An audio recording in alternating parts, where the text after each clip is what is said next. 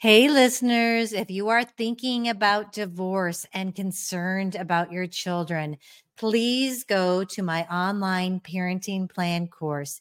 It will help you plan how you're going to parent through divorce and beyond. And I promise you, it will keep conflicts from erupting in the future while keeping you centered on your children. Check it out at lisa koski dot com. Welcome, listeners. I'm really glad that you're here today. And today I'm doing something that I have not done before, but a long time ago, over a year ago, I had Michelle Kniess on, and we talked about maintenance, spousal maintenance. It was called The Ins and Outs of Alimony. And I think that's what I'm going to call this one too. Not positive yet, but it is my number one listened to podcast ever. So I would thought I'm going to take a moment to bring that back so that all the new listeners can hear her insightful information. It's a great episode. So I'm thankful that you're here. And if you need divorce support and want to try my Minnesota D I Y course, it's awesome. It's easy, affordable, quick, and effective. And I will hold your hand through the process. Through courses on my website. You can just go to lisa koski dot com to my online courses. I would be thrilled to help walk you through the divorce process in an easier, better way. Welcome to Doing Divorce Different. Join family law attorney turned mediator Lisa Koski for candid conversations on how to alleviate the fear of divorce and how to heal through empowerment. Now, your host, Lisa Koski. This week's episode of Doing Divorce Different is so, so good. It's one of my top guests ever, Michelle Kniess. She's an attorney who works in the area of family law in Minnesota and Wisconsin, and she walks hand in hand with me. She likes to look at divorce positively, getting people beyond. So like me with that, my simple streamlined approach to divorce with a peaceful outcome. She has the same idea. Even though she's not working with couples together, she's advising one client. And today we delve in to spousal maintenance. So if you are heading into a divorce or in the midst of it, or even thinking about it, you need to listen to this episode because it is filled with all the information you need about spousal maintenance. Welcome, listeners. I am excited, and I know you will be too, because I have Michelle Kniess, an attorney who works in both Minnesota and Wisconsin. She has been on a while back, almost a year ago. And I was telling Michelle before we came on, she's one of my top five. So she's fun to listen to. And what we're going to be talking about today is spousal maintenance. So if you are looking into a divorce or starting to go through the process and have questions about how spousal maintenance works, you're like tuned into the right episode. So what I want to do is I'm just going to kind of let Michelle, she's really got a heart for what she does. And what I love about Michelle is she always is positive. You have a positive outlook. And I, I don't know if you know that that comes off, but I know that you like to work together if you can. And you're like a great representative and advisor for people who can't work together. So Michelle, would you mind just sharing your story about why you have a heart for doing divorce and what led you to do this? Sure. Absolutely. I started my law career doing business litigation at a firm in downtown Minneapolis. And that, while it was fine, it wasn't super f- fulfilling. I had an opportunity to volunteer at the Volunteer Lawyers Network, and I did a divorce for a guy who had been separated from his wife for several years. I think we found her in Nevada, but he just wanted the paperwork done, right? He just needed the simple divorce. And so I did that and got it done for him. And it was insane. He called me afterwards and was just, he was, in, he was so grateful. And I just, I've never experienced that outpour from a client before. And so after that, I ended up getting a position with a family law firm on the east side of Minnesota. And I was there for several years and then moved to another firm and then had my own practice for a really long time. And now I'm in practice at Helmuth and Johnson. And we've, we're building quite the, the practice group at this point. We're up to six attorneys. So it's wow. Yeah. But I also have my own personal side to it too, because I ended up going through my own divorce at one point with two kids and, you know, a new house and a new law firm. And it was, it was, it was eye opening. It, it sort of gave me a whole new perspective of what my clients go through. And I already knew what to expect. Right. And the emotion that I had going through it, knowing I knew, you know, knowing what was going to happen, that was pretty intense. And it just gave me a whole new appreciation for what my clients go through when they have no clue what's about to happen. And that, that sort of changed how I approached them or how I advised them, because I just, I had a soft spot for that, that anxiety that comes with. I mean, you knew it, you felt it. That, I, yeah, I'm sure. And you know, what I love about what you said too, is that kind of what sparked you wanting to do this was that someone was so grateful that you got them to the other side. Mm-hmm. And that is always my thing. I want to help my clients so that beyond this, they can look back and be so thankful that mm-hmm. they did it and they've come out on the other side. Because Michelle, I don't know a lot of people that aren't thankful. They're not, you know, the growth and the, and even when it's hard and a fight, when you finally get through it, there's relief and gratitude. And so I love that even though we kind of do different things, we kind of work parallel, kind of the same. So I love that. And so now I just want to talk to you about when I have clients who come to me, I have both of them come together because I'm not advising either of them. I'm just their, me- I'm their mediator. And when we're going to talk about spousal maintenance and they're working together, you know, they're usually caring for each other, but it's still a hot spot. So what mm-hmm. we generally do is we go through and we do, we go through their asset spreadsheet first and kind of figure out how that's going to play out. It all kind of rolls together though. Yeah. And then I go through and I have them do their budgets.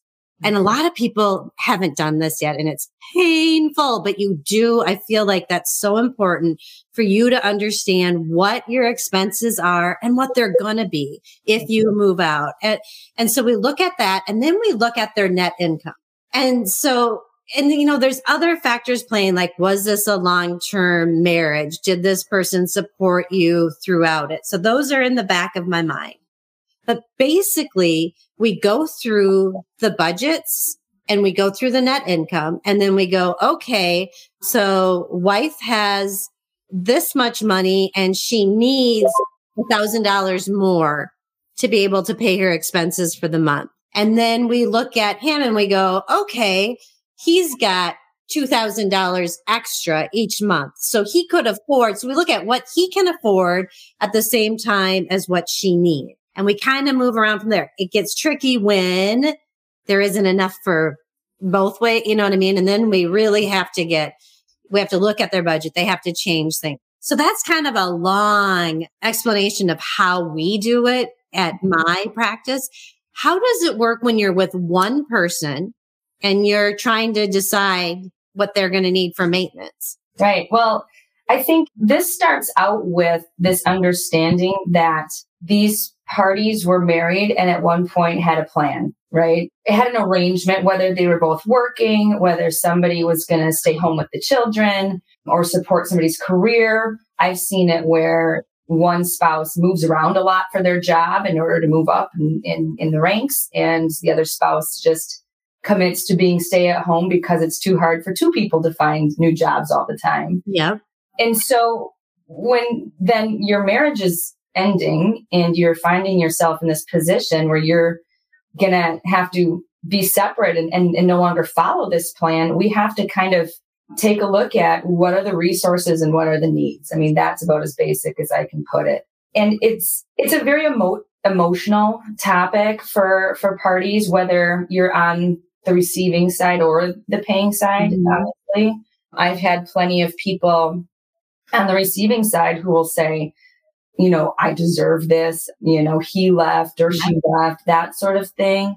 I've also had people who've said, you know what, I can do this on my own. I don't want to have to take anything more. And, and they kind of have that approach to it. But I think when we start to assess, you know, what are the needs and what are the resources, we have to start with this threshold question of, should there be maintenance at all? And part of that assessment comes from looking at, you know, what was the plan here? Was there a plan for, you know, early retirement? Was, you know, there going to be eventually two incomes when the kids are out of school? You know, what was their family plan? Because in order to come up with, you know, sort of what was a reasonable amount, we do look at the standard of living that they established during the marriage. And, and part of that is their plan.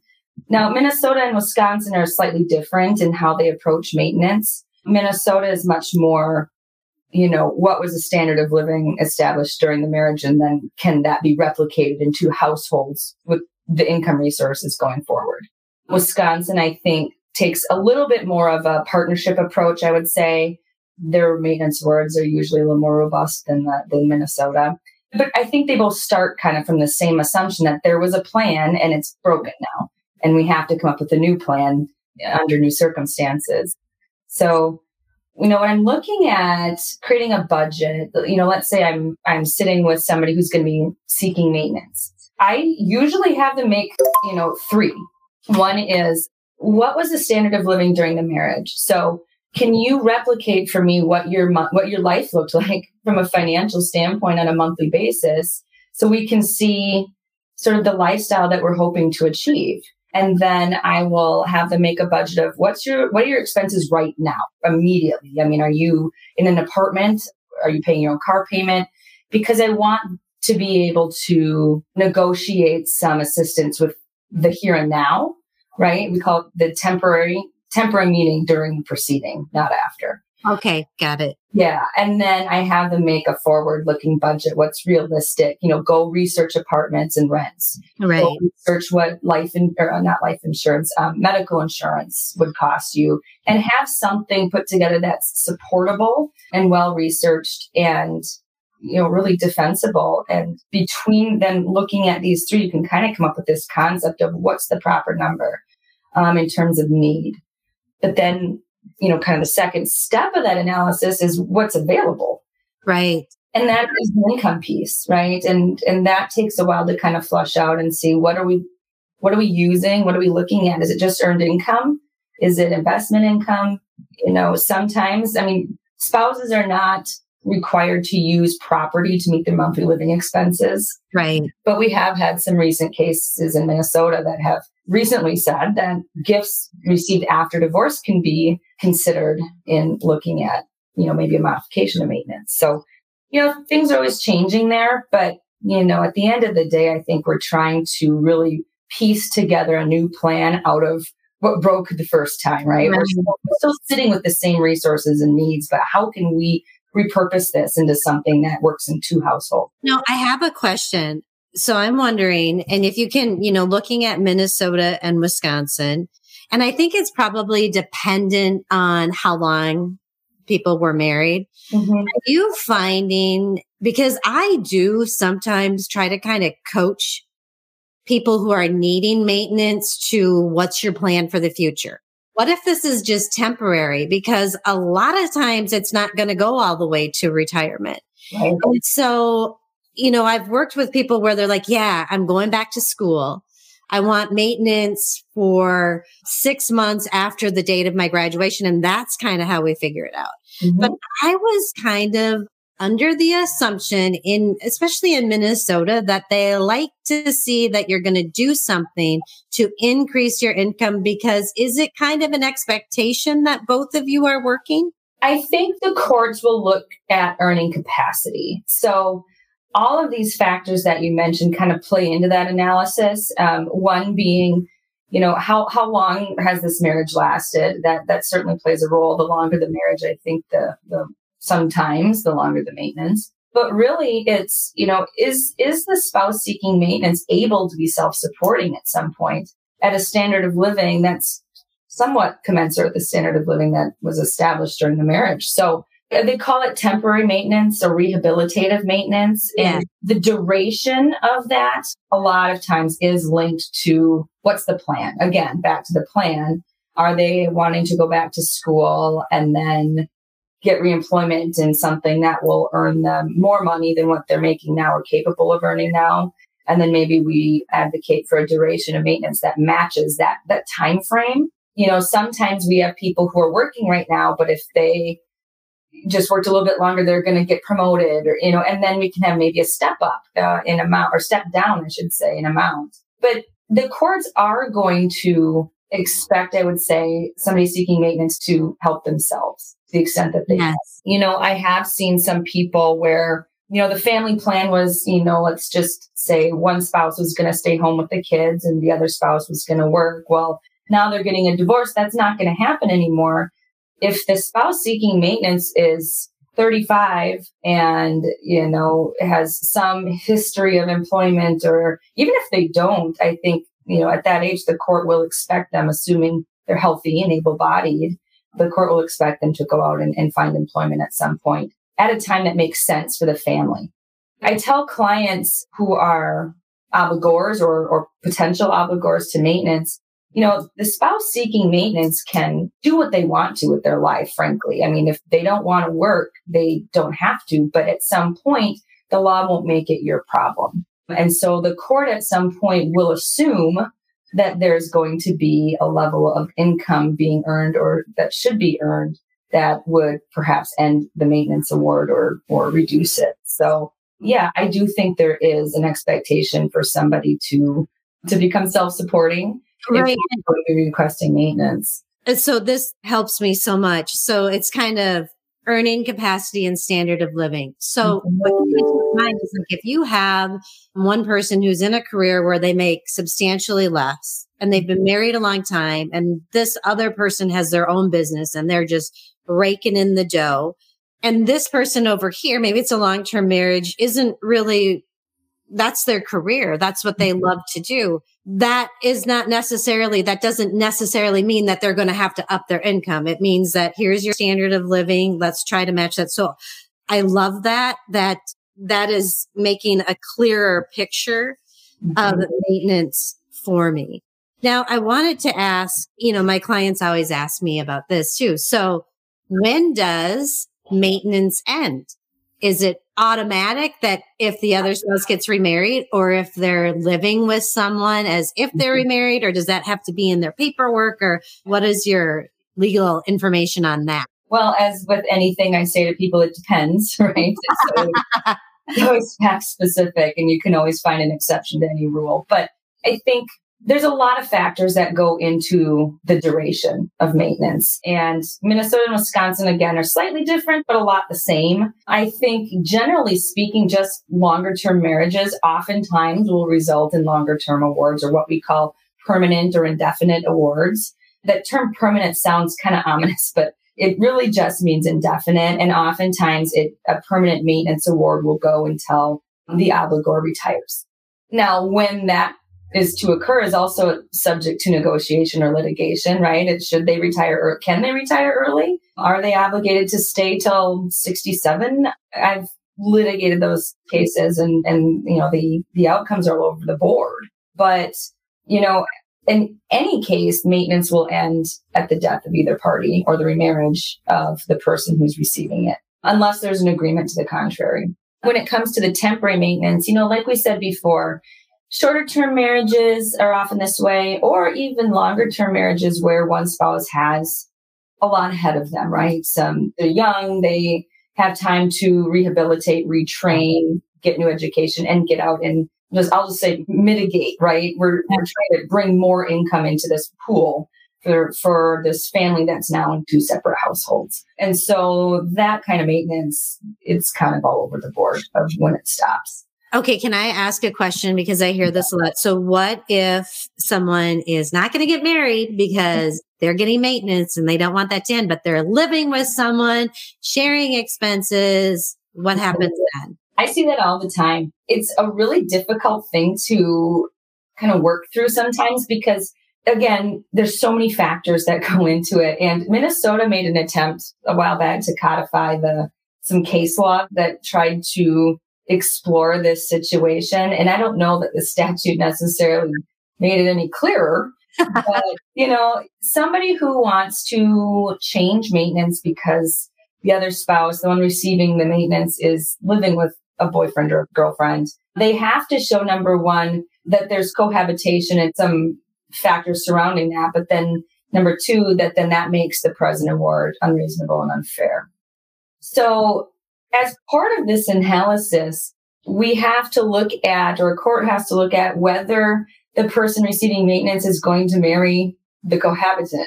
Okay. That's a tough thing to prove, right? I mean, it's, I mean, it's, all they just say is no, right? I mean, what does right. that look like? You have to look at what's the economic benefit they, the, the obligee derives from this relationship. Well, how do you measure that? The person who's living with them is likely not under court jurisdiction to, you know, necessarily easily give up their income information and tax returns. And it's hard to kind of figure out what's changed with the budget due to this. And of course, everybody says the person who moved in doesn't pay rent. You know, it just, that's just what they do. I mean, and then we have to look at, well, how long do, do we think they're going to live together? That's another piece to this. I mean, it's just, it almost feels like you're looking at fault divorce again. Yeah. Like, yeah. abolished a long time ago. So you're examining this relationship and trying to make all sorts of crystal ball predictions about it when you really have no idea what's going to happen there. And one thing that's really important about cohabitation is there is no legal obligation attached to that for the person living with the obligee spouse to support that person. So right. if the court comes in, you know, let's say obligor brings a motion to modify or cease maintenance, let's say, because the obligee is living with the significant other. You know, if the court says, you know what, you've met your burden, we're going to, we're going to end maintenance. Well, if those, if the obligee breaks up with his or her significant other, that's it. You can't come back and get maintenance started again. It's done. And that's right. dangerous in some respects because there's no legal obligation to dating somebody, unlike right. marriage, right? And that's why there is a big distinction in between cohabitation as a reason to change maintenance or remarriage, because remarriage laws attach, right? Right. And then there's a new person to kind of step into the shoes of the obligor. It should that marriage deteriorate and end. I have seen courts, when approached with the request to end maintenance due to cohabitation, if it's if it's a pretty obvious case of cohabitation and that they're really just not getting married because they don't want to lose the maintenance award, the court oftentimes will reserve maintenance or hold it open. So I've seen where the court will say, you know what, I'm just going to suspend it. Uh, that way, okay. there is still a way to come back if that relationship, you know, fails to thrive and they break up, then they can come back to court and ask for maintenance to start again. And at least there's still that option if it's reserved versus terminated. That totally makes sense. And this is kind of leading to the last question that I had for you. When parties set up maintenance, can they make the decision when they're going through it to not give the court the ability to come back in and change it? Do they have that? I think in Minnesota, it's called the Karen waiver. And yeah. in Wisconsin, I think there's some language too. But can you talk about that just a little bit before we go? Yeah, absolutely. That's kind of when I talk to my clients, I always say there's there's three things you have to talk about with maintenance. It's amount, duration, and modifiability. You know, there's a lot of factors that go into figuring out maintenance and a lot of assumptions and predictions that have to go into that calculation. And that includes, you know, is the obligor spouse going to maintain employment? You know, are they going to get raises and promotions? We don't necessarily want the obligee spouse to share in in the future, right? Perhaps because it's not a profit sharing plan. On the other hand, you know, what if, you know, somebody becomes unable to work or something drastic changes there.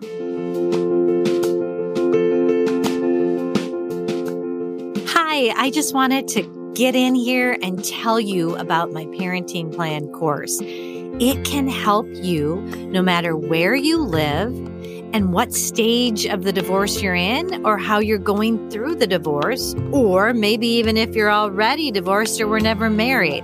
This parenting plan is here to help you parent together, even if you're not together, because we all know that that is what is best for our children. We can actually mitigate the damages that having separate parents causes children by working together. So start now. Go to lisa koski dot com.